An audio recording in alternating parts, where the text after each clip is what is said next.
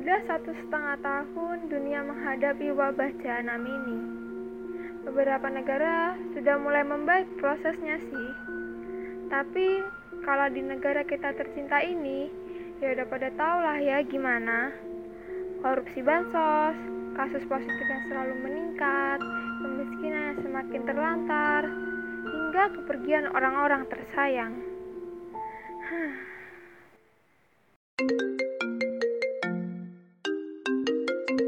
Iya, halo, selamat siang.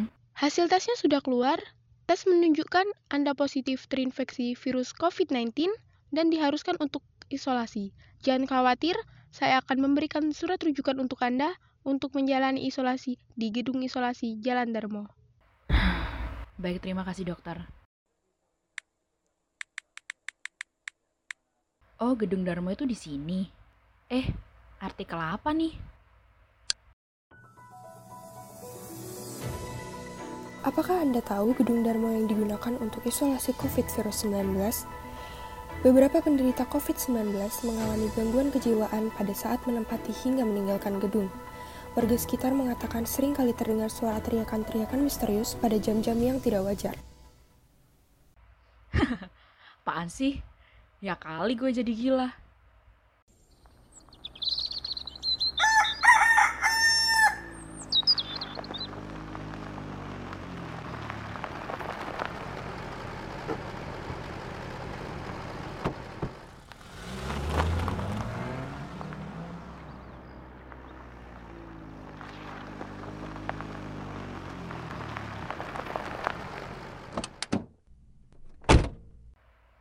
Oh ini gedung yang bikin orang pada gila.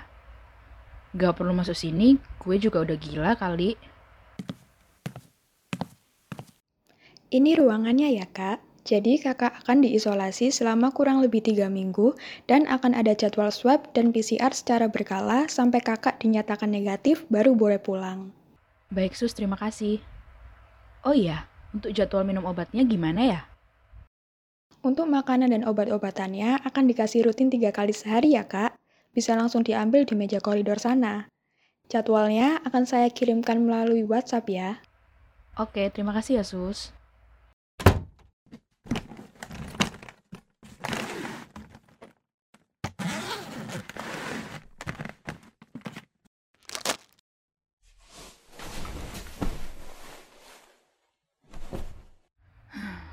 Duh, ada-ada aja sih gue, pakai kena covid segala. Ma, Pa, Christine baik-baik aja kok, cuma kena virus nggak jelas doang.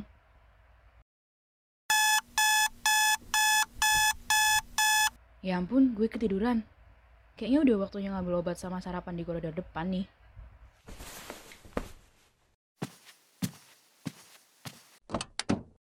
Tapi kok sepi? Apa orang-orang ngambilnya pas matahari udah terang ya?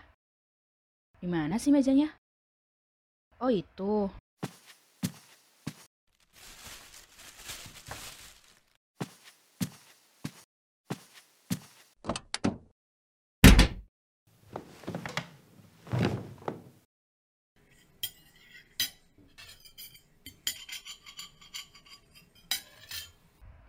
Udah malam aja nih, bosen banget gue. Halo? Oi, kena covid lu, GWS ya. Anjir sialan lu, gue belum mati kali. Jadi gimana kabar lu? Udah enakan belum? Gak berasa apa-apa sih Ki, sesek doang mah kecil lah. BTW ya Chris, gue denger-denger gedung tempat lu isolasi tuh katanya berhantu tahu. Ya elah, yang ada gue setannya. Eh tapi serius Chris, gue habis nonton YouTube-nya Nessie. Katanya banyak yang beneran jadi gila di situ. Tenang aja, gue udah gila dari sononya sih. Heh, iya juga ya. Lupa gue. Tumben lu nelpon gue ada apa? Eh, nggak apa-apa sih, cuma mau nanyain kabar lu aja. Yaudah deh, kalau gitu gue cabut dulu ya. Assalamualaikum. Iye, cepet positif juga ya lu, biar nemenin gue. Udah jam 11 malam, tidur aja lah.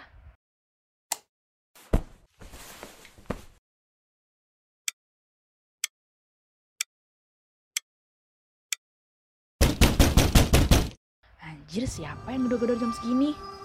Woi, jam 2 nih, mau apaan sih? Iya, bentar. Lah, gak ada orang nih. Apa gue cuma mimpi aja kali ya?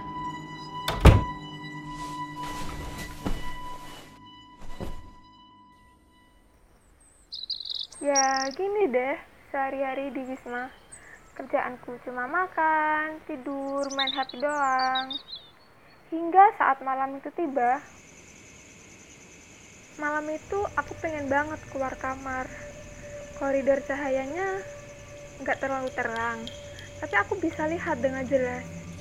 Dia berdiri di situ dengan baju serba putih. Jalan ke arah ujung koridor dan nggak tahu apa yang di pikiranku. Kaki ini melangkah seakan aku harus mengikuti dia. Sampai dia belok di ujung lorong dan hilang. Iya, dia hilang.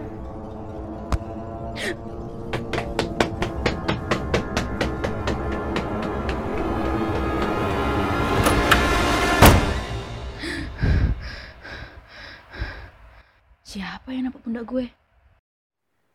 Malam ini aku tidur lebih cepat. Sejak kejadian malam itu, suasana malam hari di Wisma jauh lebih menyeramkan.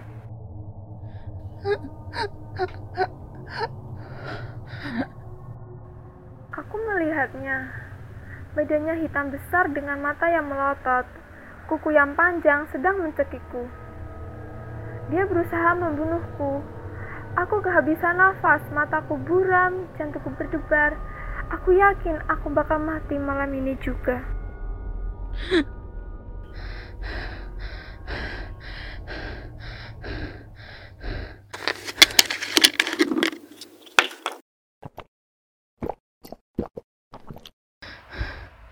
Gue mimpi apa barusan?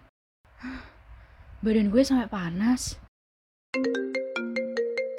Siapa juga yang nelfon tengah malam kayak gini? Halo? Halo, siapa ya?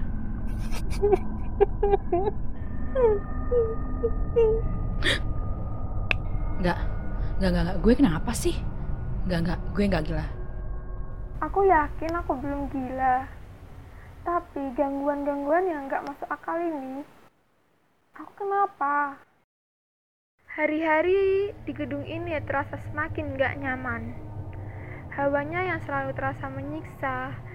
Setiap bangun pagi, bukannya ngerasa seger, aku malah ngerasa nanggung beban yang semakin berat. Ada yang aneh dengan gedung isolasi ini.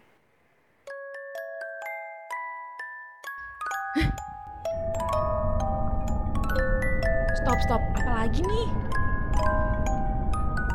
Stop! Berhenti gangguin gue. Berhenti!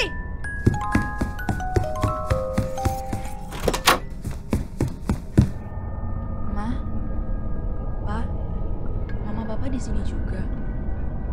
Aneh, aku melihat mama papa di sini juga. Aku yakin aku udah bener-bener gila.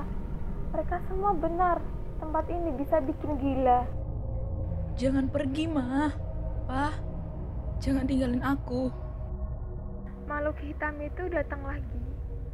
Dia menghalangiku untuk ketemu papa mama. Dia menarikku. Dan papa mama hanya diam melihat dia melakukan itu.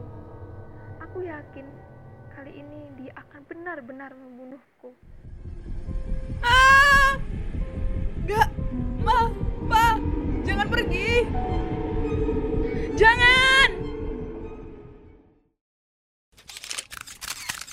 Baik pemirsa, saat ini saya sedang berada di depan Gedung Kementerian Kesehatan Republik Indonesia bersama Bapak Irham Arifin sebagai Menteri Kesehatan Republik Indonesia.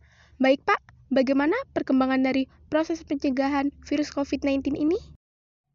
Ya, seperti yang kita tahu bahwa virus ini penyebarannya semakin meluas dan dampaknya semakin berbahaya bagi masyarakat. Adapun informasi dari WHO yang baru kami terima hari ini menyatakan jika virus ini telah bermutasi dan berkembang di luar dugaan, sehingga dapat menyerang sistem saraf dan adanya potensi gangguan kejiwaan serta mengakibatkan halusinasi.